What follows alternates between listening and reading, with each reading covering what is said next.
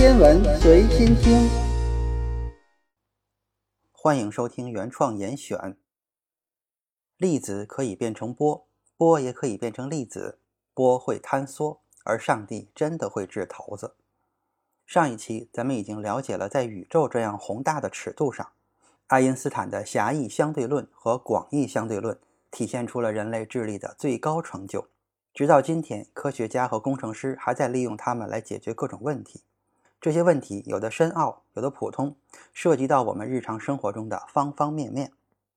狭义相对论和广义相对论之所以被认为是可信的，是因为现在可以通过对合并的黑洞、几十亿光年外的超新星这些远离日常生活经验的事进行科学观察和测量。可是这些理论也许过于宏大。反而使得我们有些忽视了对物质本质的理解，而对于物质思考的重点，还需要回到物质本身上来。我们再把目光集中到古希腊原子论者的探索精神上，更加仔细地观察宇宙基本组分的小尺度结构。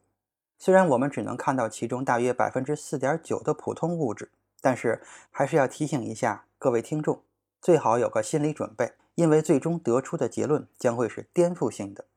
下边咱们正式开始接下来的探索之旅。咱们先把时间的指针向回拨到二十世纪开端的一九零零年。自从牛顿时代以来，物质由原子构成的观点在科学界已经有了一定的基础。但在十九世纪末二十世纪初，仍然有许多物理学家固执己见，并不认可原子的存在。主要是因为在那个年代，并没有证据能够证明原子是存在的。德国物理学家马克思·普朗克就是其中之一。普朗克是经典力学的大师，而这门学科是由他的劲敌奥地利物理学家路德维希·波尔兹曼推广开的。波尔兹曼认为，如果物质确实是由原子构成的，那么像热能和熵这样的热力学量，就是对数以亿计的单个原子或分子的性质和行为进行统计平均的结果。日常生活中，水的温度代表了所有分子的随机运动和动能的统计平均值。给水加热就是增加了它们运动的速度，表现出来的现象就是水温在上升。但是这种统计方法处理的是可能性，而不是确定性。一些热力学变量会确定无疑地遵循着某些定律，其中最为著名的就是热力学第二定律。在一个不受外界影响的封闭系统内，无论发生何种自发的变化。该系统内部的熵总会增加，混乱将统治一切，这是整个宇宙都无法逃脱的命运。普朗克是没有办法接受这种说法的，他要找到一种方法来证明波尔兹曼提出的这种统计的方法是错误的。他在1897年选择了所谓的黑体辐射的性质作为论述的基础。任意物体被加热到高温时都会发光，温度越高，发出的光的强度也就越大。这使其辐射光的频率升高，也就是说波长会变短。在一个物体温度逐渐升高的过程中，它首先会发出红光，然后会依次变成橙黄色、亮黄色，最终变成明亮的白色。理论物理学家采用了一种基于黑体概念的模型，将物体发光的理论进行简化。所谓黑体，就是一种完全不会反射光的物体，其发出辐射的强度完全取决于其包含的能量。一八九三年，奥地利物理学家威廉·维恩提出了维恩公式，很多人就开始做实验来验证这个公式。普朗克认为维恩的推导过程不太令人信服，假设太多，似乎是凑出来的，只能算是个半经验公式。普朗克花了几年的时间才把这个问题搞定。他从电磁学理论入手，推导出了维恩公式。他不知道的是，后来有一个愣小子自己在家里也闷头推算了一遍，跟他的结果一模一样。这个愣小子就是爱因斯坦。维恩公式是有局限性的，物体的温度在八百 K 到一千四百 K 左右的时候，数据跟维恩公式符合的很不错。但是低温部分对不上，物理学上叫做系统性偏差。这个时候，英国这边的瑞利爵士看到了维恩公式的偏差，他自己也写出了一个公式，低频部分跟实验符合的很不错，高频部分即便不做实验都知道问题很大。因为它的公式在频率很高的时候会出现被零除，结果无限大，这个叫发散。物理学家都不愿意看到这个结果。瑞利公式在高频段出现的这种发散被称为紫外灾难。普朗克在这两个公式的基础上凑出了一个公式，通过实验验证与实际吻合的还不错，这就是辐射定律。这一定律中出现了两个基本的物理常数，一个与温度有关，被称为波尔兹曼常数；另一个与辐射频率有关，被称为普朗克常数。定律很完美，但实际上只是一条根据数据而产生的数学公式而已。普朗克需要做的是为它找到深层的理论诠释。他采用的方法与波尔兹曼略有不同，但他也发现黑体辐射的发射和吸收能量的过程，就像它们是由离散的原子组成的一样，是一份儿一份儿的。他将其称为能量子。随着普朗克研究的深入，他逐渐接受了原子论的观点。一九零零年的十二月十四日，普朗克在德国物理学会每两周一次的例会上提出了他对辐射定律的全新推导。就是这一天，标志着量子革命的开始。爱因斯坦对普朗克推导结果态度非常谨慎，他认为凑公式是一种投机取巧的做法，实际上并不尽如人意。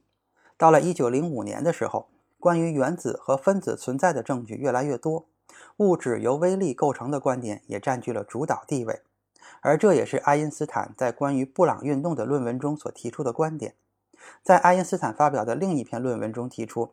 普朗克公式的物理意义应当是电磁辐射中本身就包含的能量子，这就是爱因斯坦著名的光量子假说。可是还有太多的实验证据可以证明光的波动特性，比如光的衍射和干涉，而且它们只能用波动模型来解释。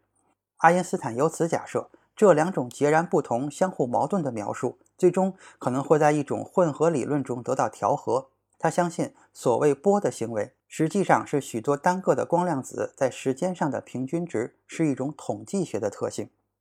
一九一五年，美国物理学家罗伯特·密立根在实验中证实了光电效应，爱因斯坦也因此获得了一九二一年的诺贝尔物理学奖。光量子的概念终于被人们接受。美国化学家吉尔伯特·刘易斯在一九二六年将其命名为光子。除此之外，关于物质微观结构的发现，还有一八九七年，汤姆逊发现了带负电荷的电子，这意味着原子其实具有某种内部结构。一九零九年，卢瑟福又揭开了更多的秘密。他在曼彻斯特与助手汉斯·盖格和欧内斯特·马斯登一起，证明了原子的大部分质量都集中在一个很小的中心核上，较轻的电子围绕着这个中心旋转，就像行星环绕着太阳一样。原子的内部基本上是空的。卢瑟福的行星模型成为了原子内部结构的可视化图像。与太阳和行星不同的是，原子和原子核都带有电荷。从麦克斯韦的理论和无数的实验中可以得知，这种模型的原子本质上是不稳定的，它们会在极短的时间之内坍塌。1913年，丹麦物理学家尼尔斯·波尔对电子的轨道产生了兴趣。他想知道有没有可能电子围绕中心质子的公转轨道也像地球轨道一样是固定的，只是这样的轨道不止一个，而是有好几个，其能量都不相同。这种情况下，电子在吸收光以后就会离开一个轨道，转移到另一个能量更高、离原子核更远的轨道上。相反，当原子回到能量较低的内层轨道上时，它会发出光，其频率由两个轨道之间的能量差决定。这是将量子原理塞进经典概念中的又一个例子，但不管怎样，这都是具有重大意义的一步。用于表征电子轨道的整数被称为量子数，而在不同轨道之间发生的转移或转变被称为量子跃迁。波尔把量子条件强行添加进来，才引进了量子数，但是他并没有解释量子数从何而来。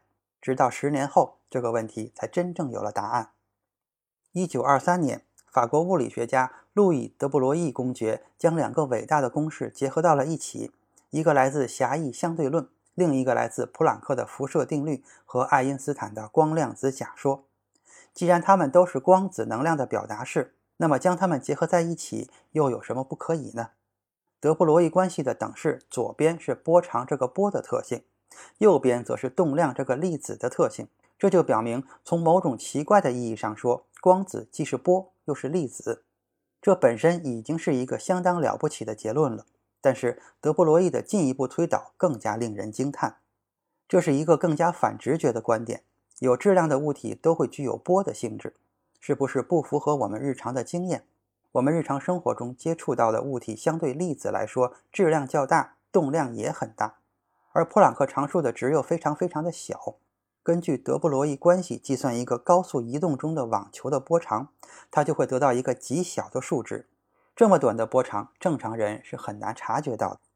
德布罗意发现，也许可以建立这样一个模型。一个电子波被限制在围绕原子核的圆形轨道上，就可以很自然地推导出之前由波尔引入的量子数。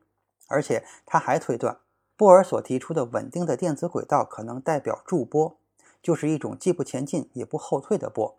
这样，要使圆形轨道中产生驻波，电子的波长就必须和轨道周长关联在一起。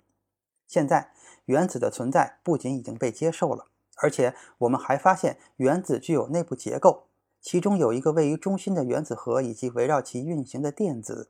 但是，原子核内部的结构实在相当令人费解。原子已经可以继续分割下去，那么科学家们什么时候才能发现不能再分割的物质呢？粒子可以是波，这又意味着什么？这些问题咱们留在下一期再说。今天的严选就是这些，咱们下次再见。